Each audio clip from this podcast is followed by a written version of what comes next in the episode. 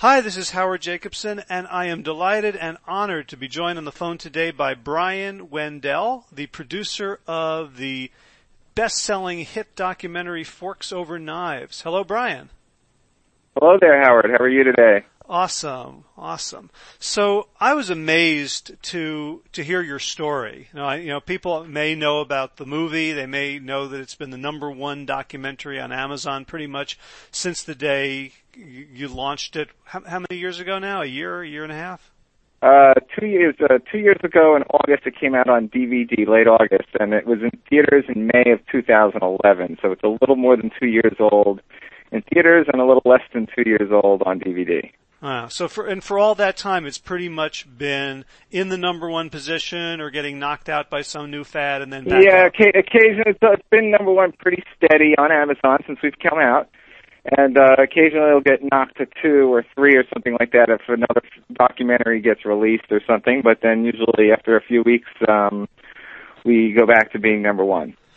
So, so that's amazing in and of itself. But what I what I found even more amazing is when I asked you before about your background in film. So, could you just share share for everyone like what was your what was your film background before you made Forks Over Knives?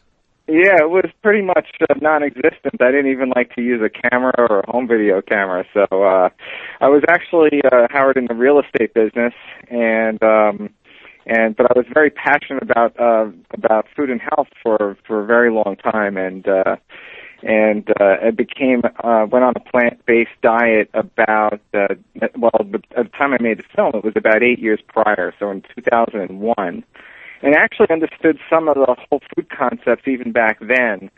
And uh, intuitively knew over the years that this was a great way to prevent disease and uh, perhaps even reverse it. And I knew of some of the work out there. I knew about uh, Pritikin and John McDougall. Um, but then, as time went on, I learned about Colin Campbell and read the China study. Um, my awareness really was on a whole different level, and just the amount of, uh, you know, the, some of the research that Colin Campbell himself had done um, was really amazing. You know, taxpayer funded, and of course, um, you know, he was uh, he was at a top university and was really highly regarded around the world. And really, what I realized was that there was a really big news story out there, namely that we have the ability to prevent and even treat, um, you know, degenerative diseases, and that there was real scientific proof in this favor. And really decided I wanted to get this message out there, you know, from the clinical side and also, you know, covering some of the research that Colin did. And, um, you know, thought about making, doing a, an educational video and various things, but then realized the best way to get this message out there really would be a feature film because nobody would be able to interfere with the message. So I put together a team, and uh, in very short order, we were uh, we were we were in production. Wow, that's. I want to. I want to come back to the movie story, but I'm curious about what happened in in 2001. What what led you to to discover and and give a try to something which was kind of a wacky idea, you know, a totally yeah. in, diet. in 2000, in 2000, I really, you know, I, I was starting. Basically, in the prior years before, I started cutting back uh, some on red meat, uh, but still thought I was being healthy by eating some chicken and and um, and a lot of fish because thinking that fish was healthy. And I actually just went to a nutritional conference, and there was uh, various people on a panel discussion. And one of them was um, was a vegan, and uh, just some of the things that he said just kind of made sense to me. And a lot of it, some of it was biological design type argument, and um, decided to try it just for for a couple of weeks. And um, I did, and just within a few days, I felt so much better and decided that I was going to drop it uh, cold turkey, for lack of a better phrase. And um, so what, and what, uh, what, felt, what felt better? So you know, you, you sound like you were reasonably healthy and vigorous beforehand. So it wasn't some obvious thing like a pain or a disease progression or a, or a really bad health number. So what what did you notice going from what you thought was normal to a few days on a completely plant-based diet? yeah, I just noticed that I felt lighter. I felt better. Um, I, I don't know. I just I just felt like something was uh, opening up in me or something. It was just um, it was just uh, it was just a sense of lightness and more energy and it just really felt good. And it didn't take a lot of time. Like I said, it really was just uh, in a matter of days. Um, that was it. Okay. Cool. So then, um, f- fast forward, I guess, four or five years, you discovered uh, Colin Campbell and the China study, um, and you wanted to kind of br- bring this message. Yeah, it was a few. Mm-hmm. Yeah, it was a few more years than that. It was about seven or eight years, and I had become a, a fan of uh, of someone named Doug Graham, and he's uh, he's uh, he's really into the raw food uh, side of this.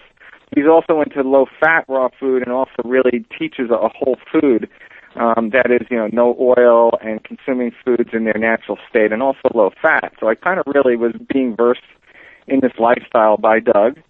Um, and, and again, it was raw. I wasn't hundred percent, but I was doing a lot of fresh fruits and vegetables.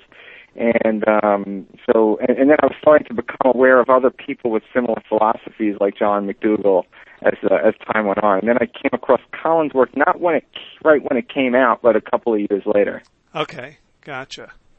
So, um, you know, in the movie is partly an exploration of the science, but it's also a kind of a, a story, uh, like a narrative or a, you know a, a morality play about, bo- the, you know, both Colin and uh, Dr. Caldwell Esselstyn. Um, what did you see in their stories that made you want to kind of, you know, dive into their own personal lives and their trajectories as opposed to just looking at their science? Yeah, well, when we went into this, we realized that the best way for people to impart information was really through stories. And when we had started the project, we didn't know what those stories were going to be, and we, frankly, we didn't know the film was going to revolve around Dr. Campbell and Esselstyn specifically. We knew it would revolve around these group of doctors that I was aware aware of, um, like uh, like um, uh, Dr. Campbell and Dr. McDougall and Neal Barnard, but didn't know where the stories were going to come from. Um, but then in doing our research, we really noticed that there were these um, these great parallels between both of their their lives and careers. And at some point, uh, Lee Fulkerson, the director, and I just looked at each other and said, "Why don't we just build this as the core of the film? These two guys and their parallel stories, and how we they met later in life and became friends. Because it really is amazing. It's almost like you couldn't write a script better than that, and it was right in front of us, uh, in front of us as reality." You know, you had two uh, two uh, men, um, two people that were born around the same time. They both um, they both grew up on farms. They both went to leading institutions. They both had a, a moment in their careers where they realized what they were learning really maybe wasn't true. Um, then they both went on to do their own research, and then they both ended up coming to similar conclusions around the same time and ended up becoming friends. so it was just something that, you know, in our research, we were finding these parallels to be fascinating and said, hey, this is the stuff of a movie. and um that's kind of how it really went down. It really uh it was really it was really amazing. That's great.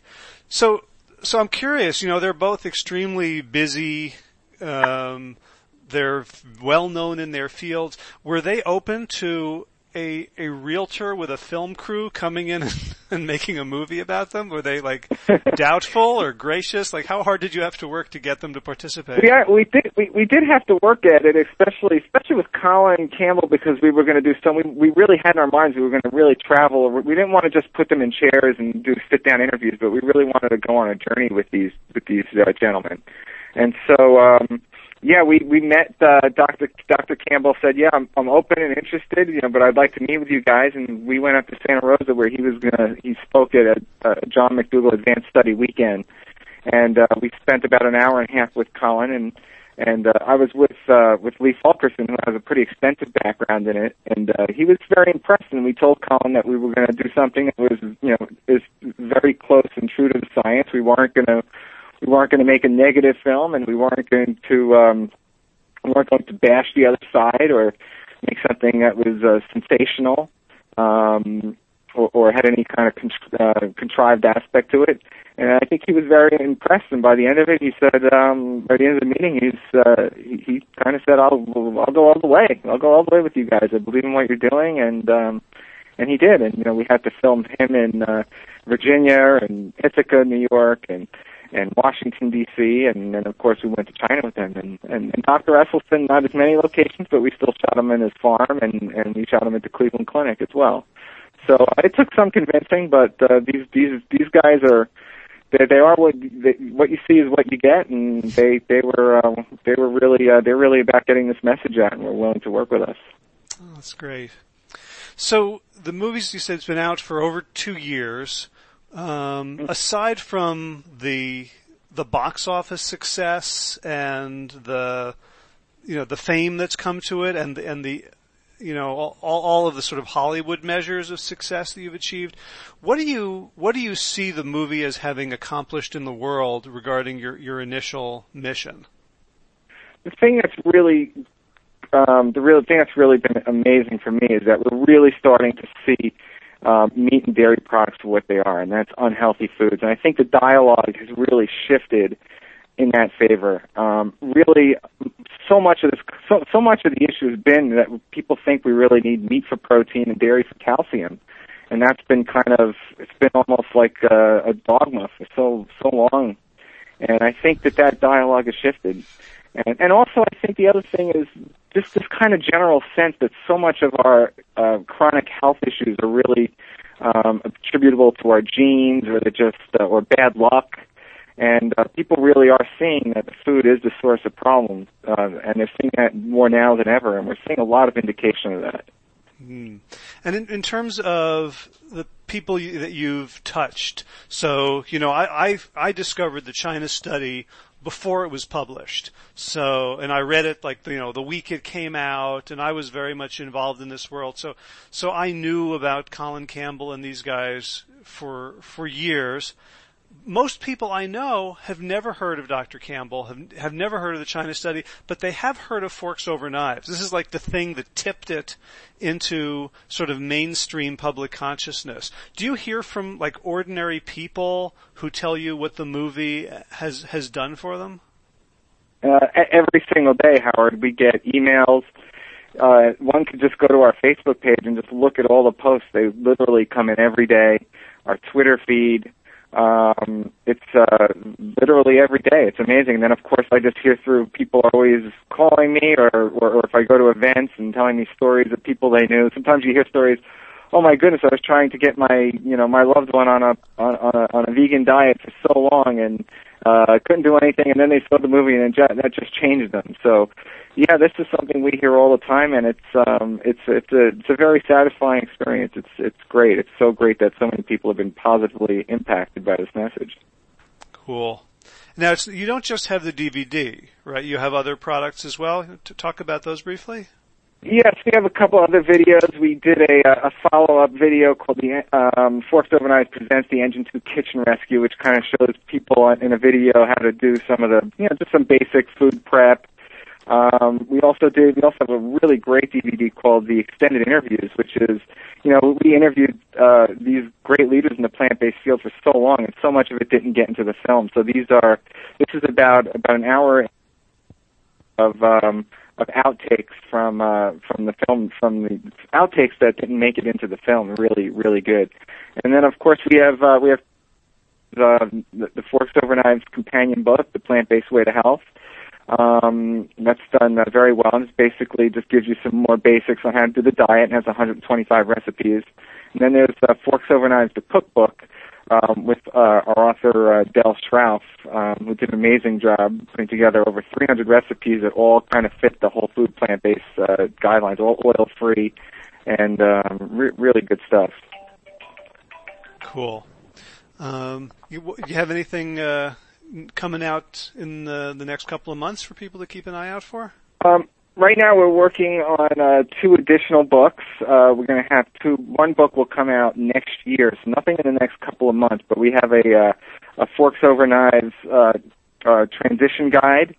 Um, that's what we expect to come out next year, and then after that, we're going to have uh, forks over knives family guide. Um, so the first the first book being transition, basically, it's going to give people specific steps on what to do to go from an omnivorous diet to a to a plant diet to a healthy plant-based diet. And the family guide will deal with a lot of um, you know a lot of people have questions about families and children and things like that. So we're going to uh, that'll be that'll be the second book that we have come out, and that's slated for uh, 2015. All right, keep keeping busy. Yes, sir. So I got one, one more question. So you know the, uh, the the transformation genre is a pretty hot um, documentary, and just you know in general, uh, people love to see before and afters and makeovers. Um, and the other um, mode of eating that's getting a lot of attention these days is paleo. And mm-hmm. you know, people can certainly you know lose a lot of weight on paleo when they when they drop sure. the standard American diet, and it often comes with pretty intense like CrossFit type workouts. What's what's your mm-hmm. take on paleo as uh, as as another way of getting fit and healthy? Yeah, I mean the thing the thing is the standard American diet is so bad that you could do a lot. You could do a lot of diets and feel better. But uh, but paleo, you know, paleo diet is is still a, a high meat diet. And um, you know, I think for for me, um, you know, I want to be on a diet that really protects me from uh, from having heart disease and, and diabetes. And right now, the evidence really is in favor that the best way to do that is on a plant-based diet, not on a diet that involves animal products. Right. You don't think that somebody could make a um, a forks over knives type movie about paleo and have the kind of science that you bring to it? Well, I don't think the science is out there that a meat diet supports, uh, you know, almost 100%, for instance, in heart disease, almost in 100% of cases, if you put somebody on a whole food plant-based diet, they're gonna, they're gonna either stop the progression or reverse the heart disease. I just don't think the evidence is there for paleo. Right. Yeah, that's that's what I'm what I'm noticing. You know, people can can look good and feel good, and you know, for me, anyone who looks good and feels good and is happy with their life, I'm not going to tell them what to do. But the, you know, it's it's almost miraculous what happens when people go whole food plant based in terms of the doctors are shaking their heads and they're they're you know they're looking at the at the old lab results and the x-rays looking for the mistake because what they're seeing is simply not possible. I agree and we hear stories like this all the time. Actually it's funny you bring this up Howard. We just uh learned about a doctor in St. Louis and he actually was the director of the St. Louis uh division for um for for wellness and disease prevention and he really he watched forks over knives and was just so amazed at the information and he actually said that it was ironic that he learned about this information through Netflix and of course he went on to read the studies on his own incorporated it into his own life because even though he was the head of this division he still found that um that he himself was had had very high cholesterol he was over he, he was uh, overweight um, but then he himself adopted the, he read the research and then he himself adopted the diet and had a miraculous uh, turnaround in his own personal health and now incorporates it into his own lifestyle. So it's, uh, it's pretty, pretty interesting. Wow, it's great. It's great that there are people who can be so open-minded. Cause, you know, to me that's, that's kind of the hallmark of, of the film and certainly of, uh, of doctors Campbell and Esselstyn is that they kind of threw away their careers to you mm-hmm. know at least that's what it looked like at that point.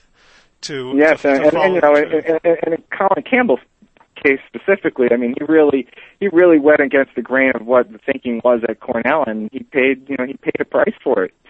Uh, I don't think it was as severe in in, in Dr. Esselstyn's case, but in, certainly in Dr. Campbell's, it really was. Um, out, especially back then when he was uh, coming out with the results of his China project and he was coming to these conclusions. I mean, it was uh, it was heresy to say that uh, that you know animal protein really was uh, was not only good, not um, only um, that animal protein was bad for us. It was absolute heresy back then. So uh, so yeah, these these gentlemen were very bold and open minded. Right. Well, it's it's interesting to see you know how far we've come um, I've been I've been going through my cookbooks because I've gotten a lot of new cookbooks lately because there's so many great new plant-based cookbooks on the market, and so I have to kind of decide which of the old ones I'm getting rid of, and I'm looking at the ones from the 80s and the late 70s and the early 90s, and boy, we've come a long way, both in terms oh, of yeah. Understanding what health is and just the you know the, the the cuisine that's available to us. It's true. The food has gotten some. Even I've been on this, you know, been into this lifestyle, and well, now it's about, uh, let's see, about 12 years, and, the food is just getting better and better. As more people get into it, more people are uh, getting more creative in the kitchen and creating better cuisine. I mean, now it's just, uh, it's just absolutely amazing what people can do. So it's it's a good time to be into this lifestyle. It's not like it was, you know, 15 years ago for people when it was it was really hard if you went to cities to find food that's prepared this way, and it was really delicious. All right. Well, you know, you you and Forks Over Knives have both benefited from the trend and certainly accelerated it. Uh, you know, in a, in a world where there's social media, where people can tell each other easily, where people can watch it streaming on Netflix or buy the DVD for, for under 30 bucks, uh, and where all this interest and, and energy is coalescing around solving this, this huge problem. So, uh, you know, I want to commend and congratulate you for, for jumping on when you did and for, for helping to steer the movement you know, so much farther and faster through through all your efforts. Thank thank you so much, and and you know, Howard, I think it's a it's a really good time, and you know, it's not like when we were growing up, our all our uh, all our information really would come from a limited number of sources. Now there's so much information out there, and a lot of it's not good information. But the point is that there's a, there's an open competition for ideas, and I really think that this concept is so strong that uh, in, in an open marketplace of ideas, it really is going to win out. It's only a matter of time. Right. I've, someone once told me that the truth doesn't need you. You need the truth. I like that. So uh, you know, it's it's nice to be uh, to be shoulder to shoulder with with biological reality. Absolutely. So, so Brian Wendel, thank you so much for taking the time to chat with me today. My pleasure. Thank you, Howard. Take care.